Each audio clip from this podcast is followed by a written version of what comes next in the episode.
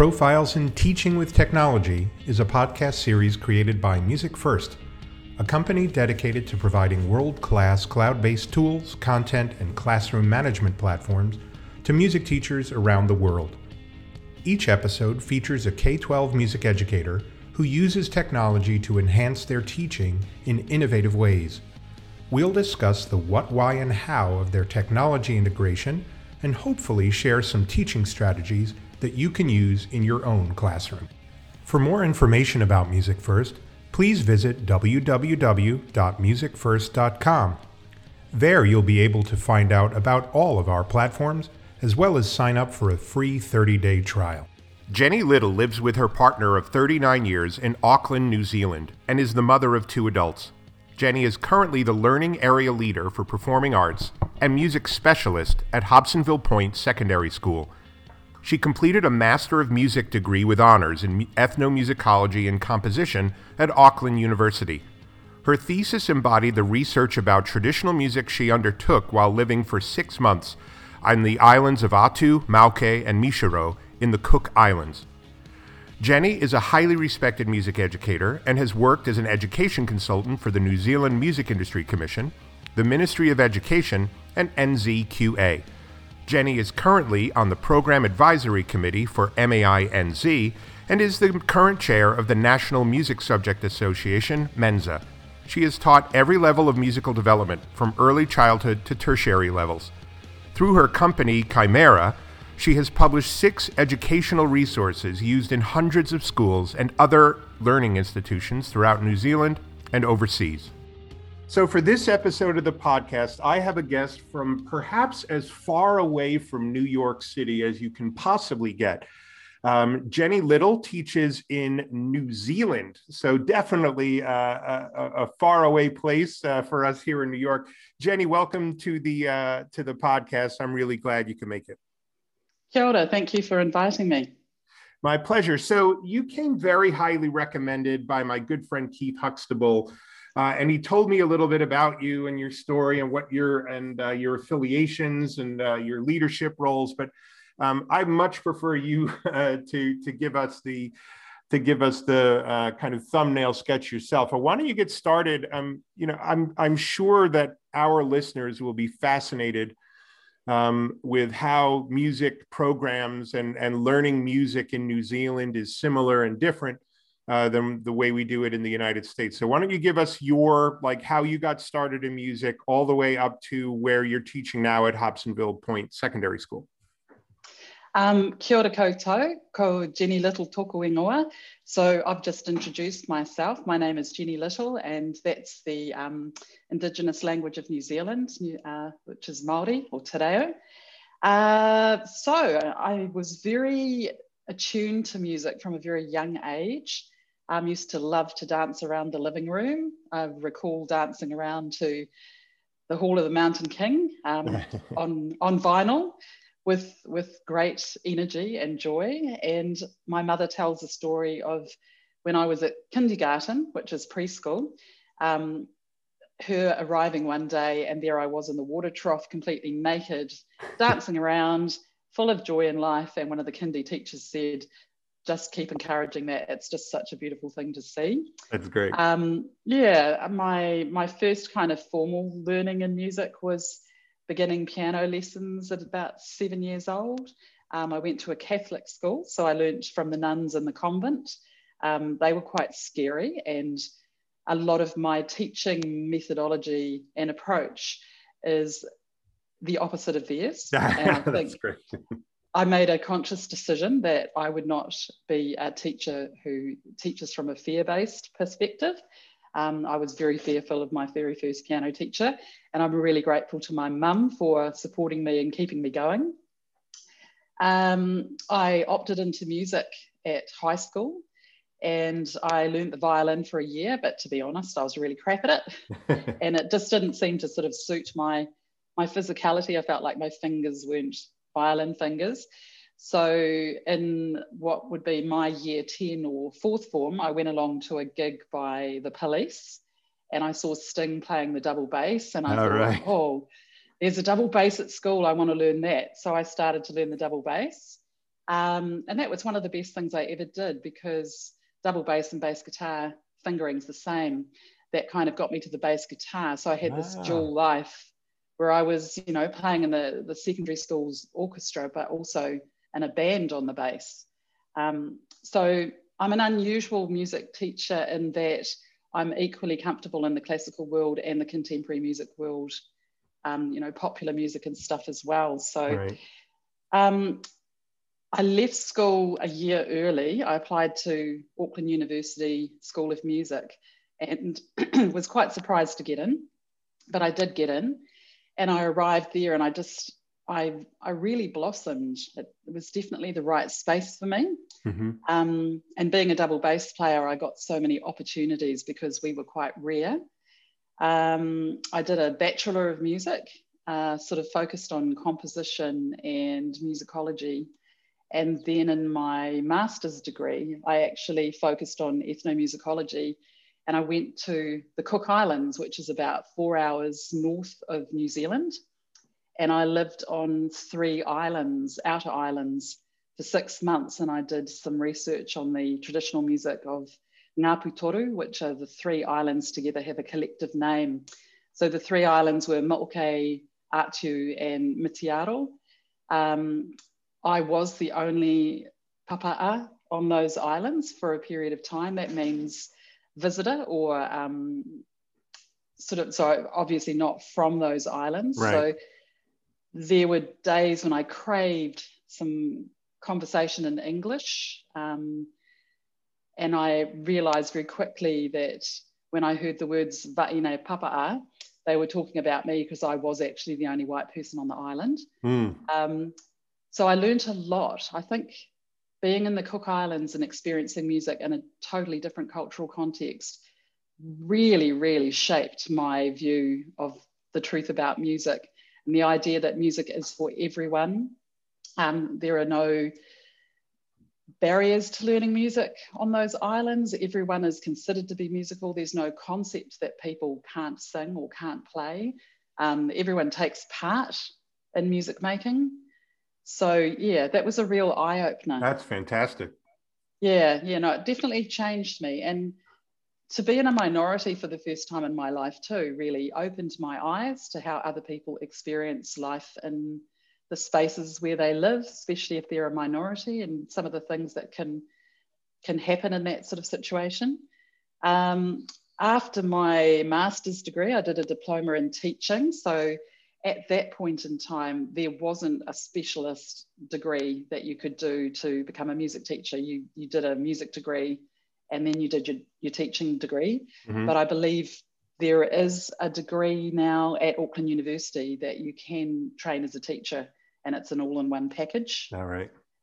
Um, when I was at, at university, I was unusual because the, the most of the teaching and the learning was classically based. And I was also going to gigs every week. So I was also seeing local bands and international bands. So that was a little bit unusual. Uh, since then, I have taught continuously for 34 years. Wow. I haven't gone, yeah, I know, I know. I haven't um, gone for management jobs. I really feel like the best of me is actually in the classroom. I'm definitely at my best when I'm a teacher. I love teaching. If I won lotto tomorrow, I would still do some teaching. Right. Um, I, yeah. So apart from taking some time out for having two children, yeah, I've I've been teaching continuously for 34 years. That's incredible. Currently, I'm the chair of MENZA, which is the subject association for music education in New Zealand, Aotearoa, um, which has been a really exciting position to be in. I, I'll and bet. The last couple of years in particular have been, there's been some major challenges, but I'm really quite proud of the way the board have navigated through some of these challenges. Um, I'm also on the New Zealand Music Commission board. I'm the first New Zealand teacher to hold a position on that board, and that's a, a governing body that uh, supports the music industry. And with COVID last year, we've been um, ratifying decisions of around funding to keep the music industry alive, to keep venues alive, to keep uh, the infrastructure, the lighting people, the sound people. Yep. Um, also covering bands who have had to cancel gigs and things, supporting them financially. Um, and then last year, there's a new subject alliance that's formed called Whirimanga. Whirimanga means a braided river. So it's a river that entwines many, many streams together. Mm-hmm. And that is the visual arts, drama, dance, and music subject associations. And we've decided to form an alliance to really advocate for arts education in New Zealand because uh, we're seeing a sort of a, a loss of arts education, especially at primary school levels, and that's having an impact on the kids that I'm meeting at secondary school who haven't had much access to music education. So we're really, really passionate about that. I've taught in a variety of schools. My very first school was a Catholic girls' school, and I really enjoyed that because there were lots of Maori and Pacific Island young women in my classroom, and I have I, I feel like I have a real affinity with um, those students, those learners culturally, because of my experience in the Cook Islands, but also I've been very fortunate that my aunties and uncles have all married Pacific Island partners. So I have a Samoan uncle and I have a Niuean uncle and I have a Cook Island auntie. So I've been surrounded by those cultures and I've, I've always felt very comfortable. So I was able to be a very effective teacher to those students. And my teaching style, I've, it's, it's interesting that the way I've always taught has always been about the relationship building first, getting to know your students really well so that you can best teach them um, I've always tried to be on a first name basis with my students. It's been my preference. And my style is to, uh, to, to be student led rather than teacher led. Yep. So that's what I felt was right, even though I couldn't see it anywhere else in my first school. And I know that some of the nuns were a little bit concerned that that's how I was teaching. But the relationships I built and watching where those young women went is the evidence for me that it was effective and powerful teaching. I'm still in touch with some of those women. And oh, that's great. Yeah, no, it's it's just delightful to get together with them and and you know they're in their 40s now and they're becoming grandmothers. So I feel really uh, elderly. so um, yeah, I've made my way through a few different schools. They've all been fairly traditional schools. They've got very standard timetables. Usually in New Zealand, it's a one hour lesson, and you might see your music class three or four times a week. Um, getting to Hobsonville Point Secondary School has been an absolute revelation. It's a modern learning environment, so it doesn't look like a school I've ever taught in before. And they have kind of destructured the timetable in a way that allows us to do co teaching. So we have spins, which are special interest, which is just music. Um, then we have modules, which is where one or more subjects come together and teach the, the knowledge of those subjects alongside each other or through. So currently I'm doing a music and maths module um, called Polyhymnia, and Polyhymnia is the muse of both maths and music. And so we're teaching maths and music together and it's Very just cool. amazing. It's it's it's the way it should be. We shouldn't be siloed and separated off from each other in my opinion. We really i couldn't agree more. it's it's wonderful yeah. to hear. Very cool. Yeah. So it's a lot of um, project based learning. Um, as i said before it's very student led i'm learning i learn so much from my students and in uh, pedagogy in New Zealand, some of the expectations we have are things like ako, which means um, reciprocal learning. So I'm open to lessons from my students as they are open to lessons from me. Um, one of the lovely things about Hobsonville Point is it's not synchronous learning. So I am literally moving around my space, meeting the needs of each individual or group as they need me rather than today we're going to learn about this concept. I'm kind of teaching it as they need it, when they need it. Right. Um, and that's, it, it's, you've got to have energy to do that. And you've also got to be prepared to maybe unlock that power structure that teachers sometimes um, assume in their classroom. So I've really enjoyed the sort of flat uh, power sharing where the students are equally as important and have agency to make some decisions for themselves as well. My it's, leadership it's fabulous, is, absolutely fabulous. I'm, I'm, I'm, I'm completely entranced by what you're saying. It just sounds, uh, you know, I, I teach at a Teachers College, Columbia University in New York City, and we are known as like the the the, the birth of constructivism in um, in in education and it's all focused on that student-centered learning and when mm. the students are leading it, it, it, like you said with agency they they they tend to really um, love learning um, when they have some say in what they're learning so it's it's wonderful to hear that that you're able to do that i absolutely agree and it's amazing who you draw to you when you teach in that method yep. so i i what's the, I'm trying to think of the right words to, to, to use for this, but often the kids who are quite challenging in other spaces, and sometimes, you know, they, they are challenged themselves in their lives and what, what lived experience they're having, they do seem to, to be drawn to me yep. and drawn to music. And I often find that um, in just sitting down and talking to them, you can draw the most extraordinary things from them. And they are deeply respectful of, of me um, because I have taken the time to get to know them properly and to really build a program to their, their special um, passions. So I've got a couple of young men at the moment who people would consider them to be naughty and, and challenging, but when they come to music, they just bloom. And it's because right. they're allowed to sit and work on their beats and they're working on their their rap and they're feeling you know strong and they they stand up against their, their classmates who are beautiful violin players and they feel equally as proud of their beats and, and their performance through rap as my violinist feels. And it's wonderful that everyone can coexist in that that space and feel really relevant and feel really valued.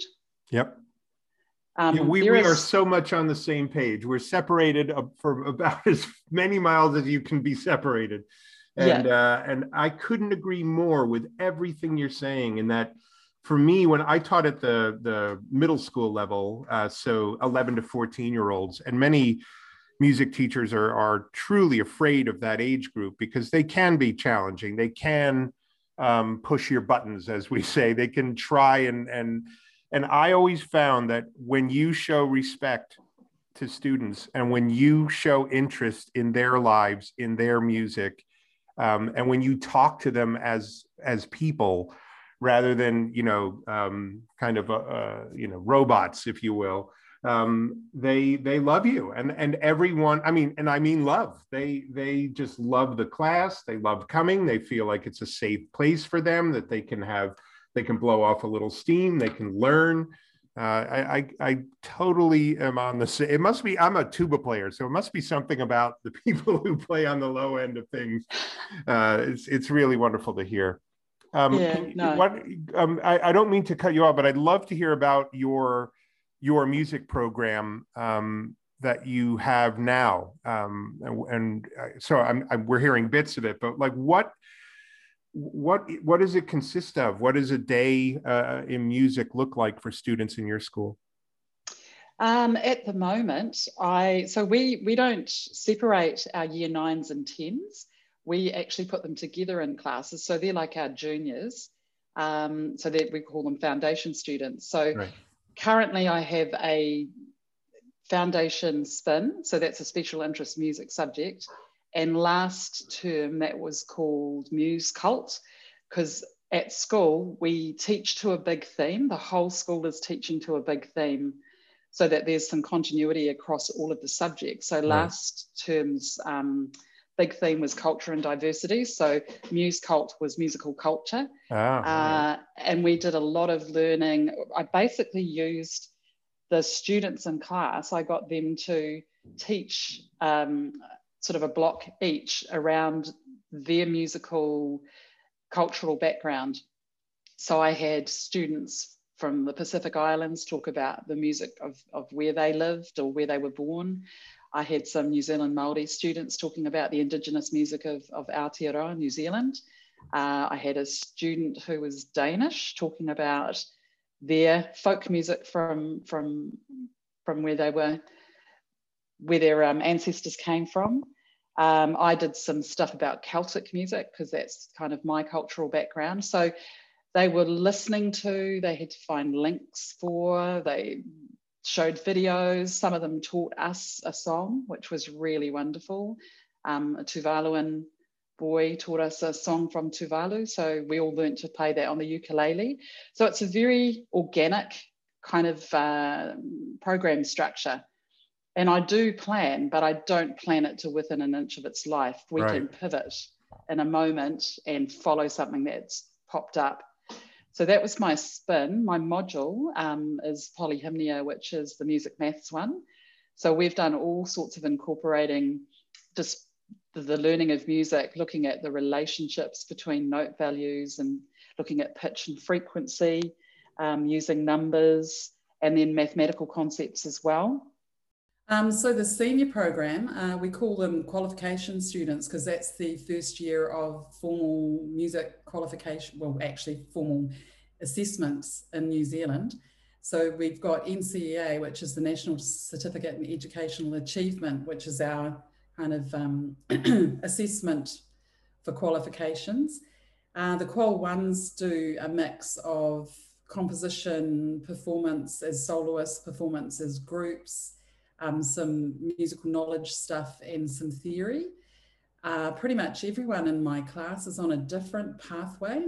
So some people are doing composition and others aren't, and some people are doing performance. Performance and composition tend to be the ones that the kids most enjoy. Right.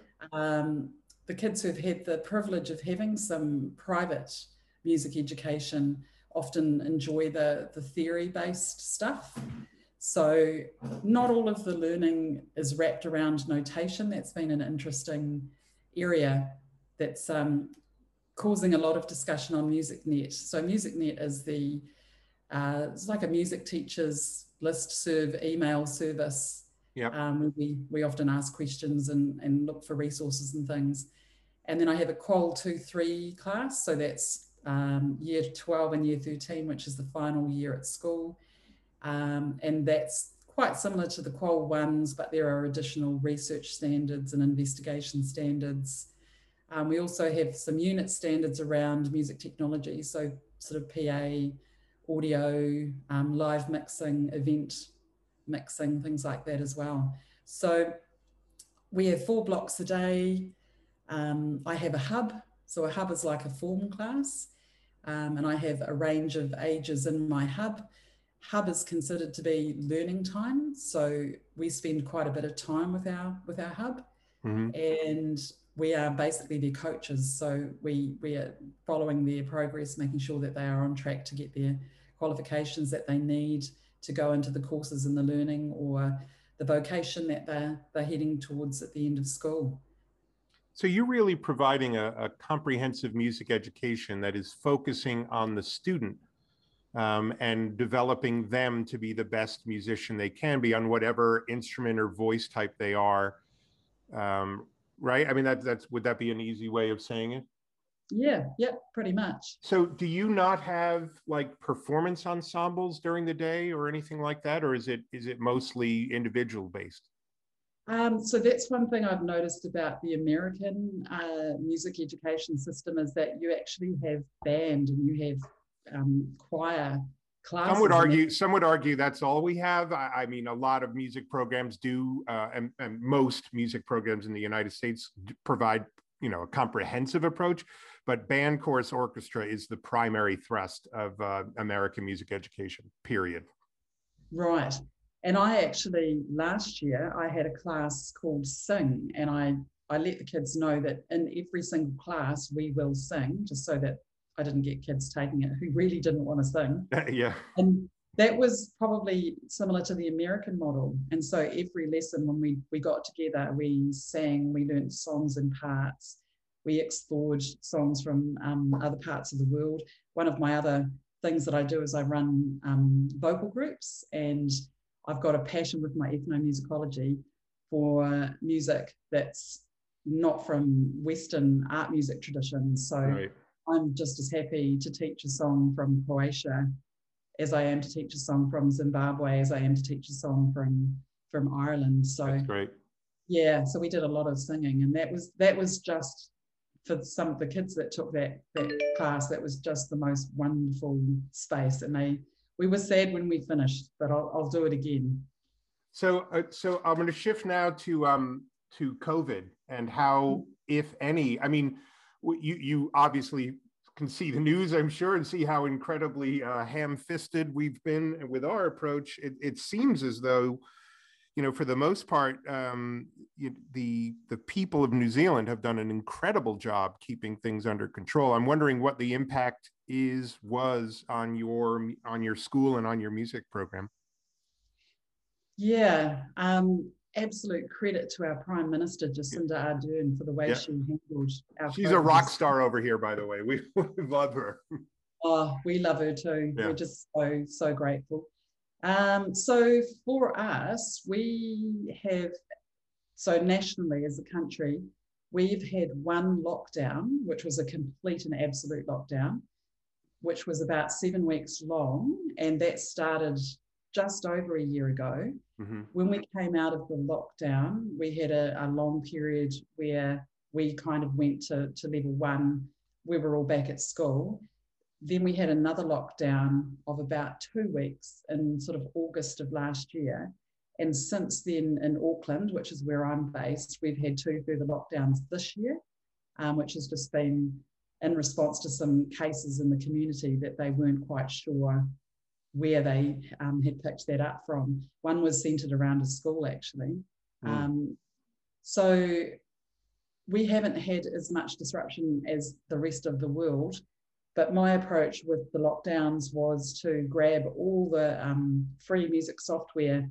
It was brilliant the way the music industry just made it available to the kids. They could yep. get, you know, a three month access to Melodics or a three month access to Noteflight or SoundCloud or that was wonderful. So I made sure I, I gave that to the kids, gave them the link so that they could um, connect and keep making music basically.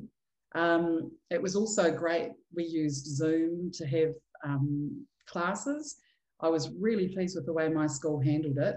They didn't expect us to stay chained to a laptop for the full day and do the full lesson with the kids as the timetable ran. We kind of uh, committed to putting work up for the kids to do in Google Classroom on a Monday morning. So the work was in there by 9.30 and then meet up with your class once online during the week, check in on everybody, um, make sure they understood what the work was you were asking them to do, and then to just leave them alone to get on with it. Most kids responded pretty well. Some kids loved lockdown and produced more work than they, they would have when they were at school. Um, I had a student write a whole album, wow. uh, which fantastic, and send me that for his uh, songwriting um, credits, which was great. Um, one of the things that MENZA did as a subject association was we very quickly appointed a digital kaiarahi, and a kaiarahi is, is a teacher. And we met as music teachers and stayed connected, and there were some seminars on how do you use Zoom, how do you use uh, BandLab, just, right. just keeping each other connected how do you use Zoom to teach an itinerant music lesson? Um, lots of, yeah, online shops. One thing it did really expose was the inequity in schools. So in New Zealand, we have a, a decile system. So a decile 10 school has students who come from very high socioeconomic areas, so they're well resourced and the students are, are fairly privileged. And a decile one school is students who are way less privileged and low um, socioeconomic areas. Right. And so the kids in the decile one and two schools suddenly were at home, not necessarily with the internet or even a laptop or even a room to be able to sit and do a Zoom lesson. let alone an instrument. So a lot of the teachers from the lower decile schools literally packed their cars up with guitars and keyboards and safely delivered instruments to kids. So wow. yeah, it was during an online discussion that it became really obvious that the kids from the decile 10 schools were having a much better, much easier time than the kids from the decile 1 schools. So MENZA has kind of made a commitment to, to looking into that and how we can address some of the equity issues. That's wonderful. The, the, the exact same thing happened here in the United States. It's you know a very similar situation with technology, and some school districts, like the city of Boston, bought Chromebooks for every single kid and delivered them to them so that they could keep learning. Um, so I'm interested in the technology side of things. How did you get into technology, and what technology are you using with your students right now? I'm um, what you would call an early adopter when it comes to technology. So my um, partner is actually a bit of a, a nerdy geek and he's quite proud of that. He's a coder and programmer. So I've always had like superb technical support. That's great. Um, my very first computer was a Mac Plus and it had 80 kilobytes of memory. And uh, I used that when I wrote my thesis on, on the music of the Cook Islands. And I remember using software called HB Engraver and when I was transcribing some of the um, vocal music from the Cook Islands, HB Engraver didn't allow me to put in lyrics. So I had to literally chop the lyrics up into little tiny pieces of paper and stick them onto the oh score. printed the score out, which was a major mission, but yep. um, I did it and I've, I've, since found software, obviously, that does allow you to do lyrics. Um, in terms of music technology, at Auckland University, I did electronic music. And this is back in the 80s, so mm-hmm. probably 84, 85. Um, and I learnt using analog, big, huge synthesizers yep. where you had to, you know, manipulate sound waves and you had to patch from one thing to the next. And I um, also used tape and did cutting up of tape. Oh my goodness, work. that's great. Yeah, yeah, which is actually, I'm really glad I did that and didn't, you know, I haven't just lived in the digital world. Um, so I guess my primary pieces of software are uh, Ableton Live. I did some training on Ableton Live a Great couple stuff. of years ago. I'm still a bit of a beginner. I really want to put more time into learning that because I see it's just such an amazing program. I keep looking at it and going, I, I feel like I've run all the way in that direction and I still haven't met the boundaries or yep. the, the, the, edges of, of that software. Um, I use GarageBand a lot. I've got Macs in my classroom and teaching spaces, and um, that's on all of those. We've got Logic Pro. Um, what else are we using?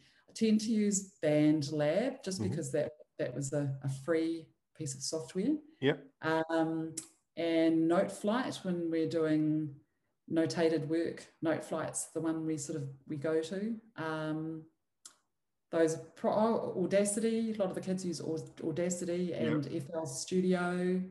So you're you're using everything, everything under the sun. That's great. Yeah, yeah. Well, I, I, try. I'm not an expert in everything, but right. no, I not, I don't think anyone is, and I and I love that you're probably the approach. We're we're the more I talk to you, Jenny, the more similar I realize we are in that um, Ableton Live happens to be my personal favorite piece of software, and it's just it's extraordinary. It, it's like looking at somebody else's brain in some ways and going, "Oh my God, this is fascinating! I can't. How what can I do with this? It's it's extraordinary." But you're basically um, giving students the opportunity to use whatever tool they probably feel more comf- most comfortable with to get the goal whatever their goal is accomplished. That's pretty much it. Yeah. Work from their their point of comfort, and then you can take them through to other things. Yep. But it's just just getting them comfortable with the idea of creating music to begin with. So whatever platform they prefer to use is what we use. That's great. Absolutely. And and so, you know, you mentioned this the MENZA. How do you? I mean, I, you're probably again very similar to me in that uh, you, when you get a new piece of software, when you find something like Noteflight, how do you get trained? Do you? I'd love to hear your approach to uh, learning more about the stuff. I pretty much use, I call it the sandpit approach, which is here's a sandpit, get in, start making things and see what happens. So it's quite um, organic. I was lucky enough to be selected as one of five teachers who um, Martin Emo is a significant music educator in New ah, Zealand. Oh, Martin's great. He's fantastic. Yeah, yeah. Um, he's doing his doctorate in digital music education um, directions. So he set up uh, a scheme where he picked five teachers. Um, we had regular online lessons, and then we had little bits of homework to do. And we met face to face twice, and he gave us all a push unit. Um, we had the access to the software. And so that was how I kind of learned the Ableton side of life. Right. My my issue is I need to have more um, contact with it because it's it's such a fantastic program that if you're not working with it kind of consist- consistently, you'll forget how to do things. So that's one exactly. of my goals. Exactly. Holidays. And then last year, I was fortunate enough to um, work with Ableton Live to test some of these systems for giving access to schools to the software and also to push units. So I put a bit of time into um, doing interviews. And so I ended up with Ableton Live on most of my computers and getting eight push units as well, push two units. So right.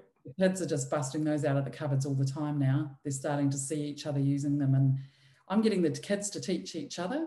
And I'm, I'm learning from the kids as well. And they're just so fearless.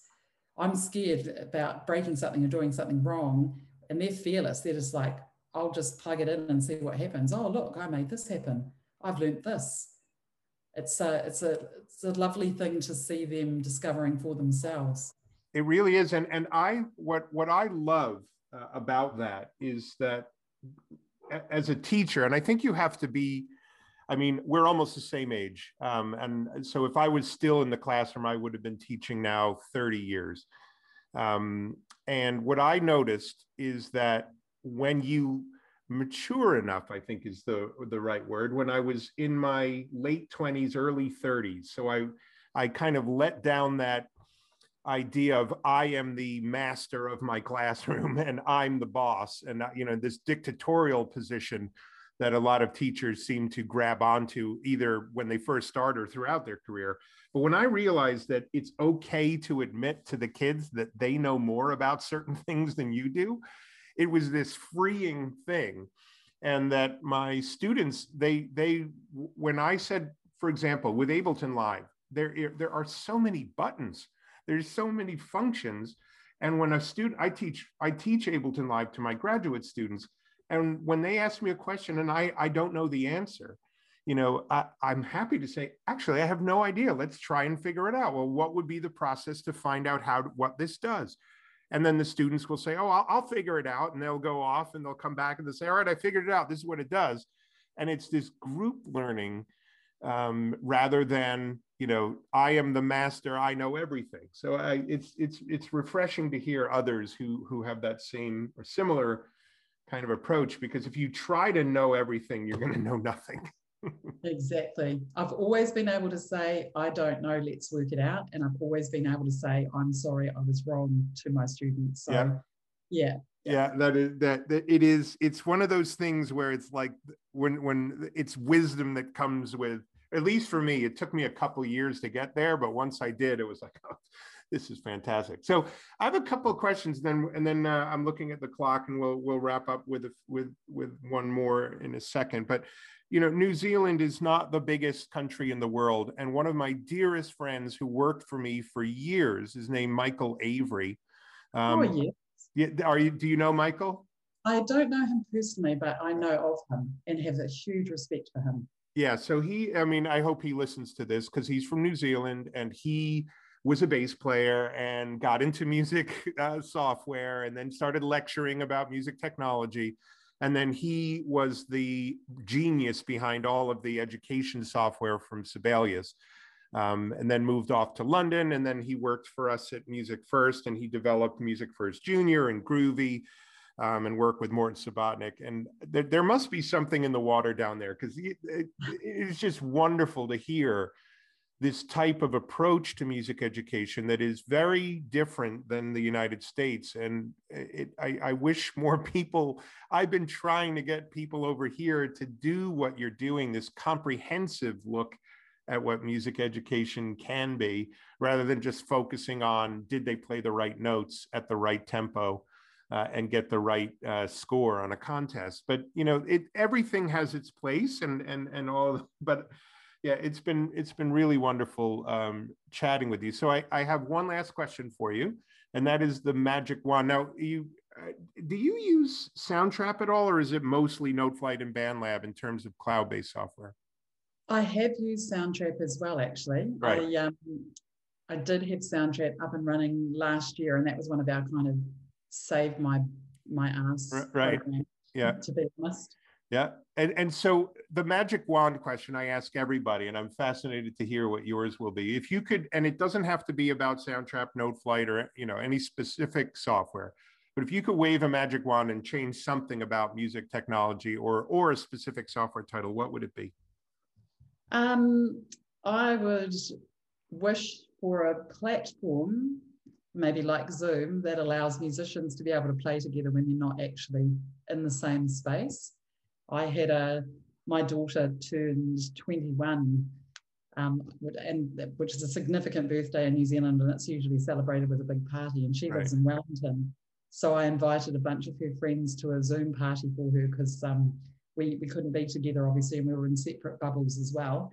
And we sang happy birthday to her, and of course, it was an absolute mess because you can't make music synchronously via Zoom.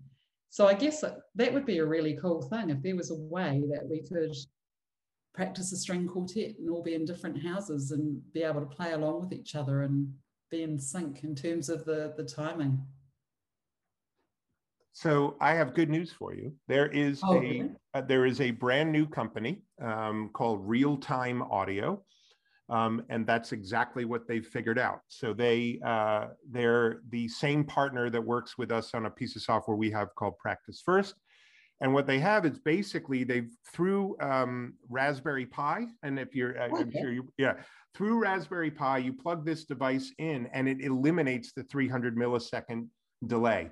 Um, so it is one, it is zero uh, latency. It is the sickest thing I've ever heard. it's extraordinary you need an audio interface and this little Raspberry Pi uh, Raspberry Pi box. But once you do that, there isn't. And it, it's funny that you, when when this whole COVID thing first happened, and and unlike New Zealand, American schools have been in and out for a year. I mean, my daughter, my younger daughter, uh, both daughters, one in college, one's a junior in high school, they haven't been in their classroom in over a year.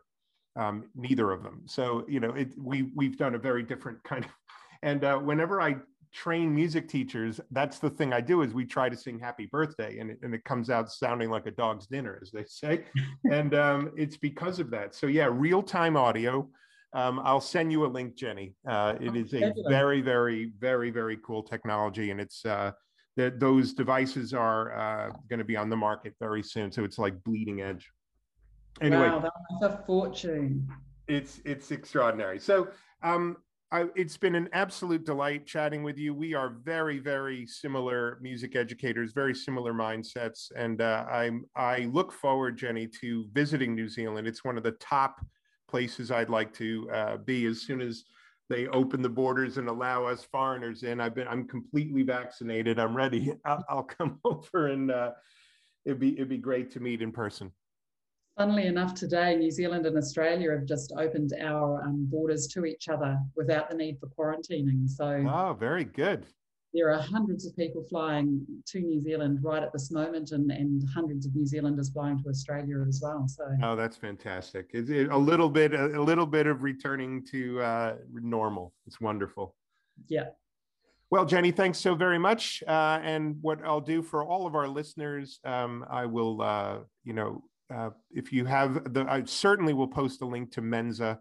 Um, if, I don't know if you want Americans poking around, uh, but it would be great to uh, learn from you guys because, in in my opinion, you're you're really uh, you're really doing some wonderful things over there. So thank you so much.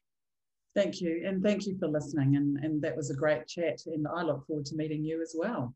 Very good. All right. Take care, Jenny. Thank you. Thank you for listening to Profiles in Teaching with Technology from Music First. For more information about Music First, please visit www.musicfirst.com. If you would like to stay up to date with other music teachers doing innovative things in their classrooms with technology, please subscribe to our podcast through whatever outlet you listen to podcasts on. Thanks for listening.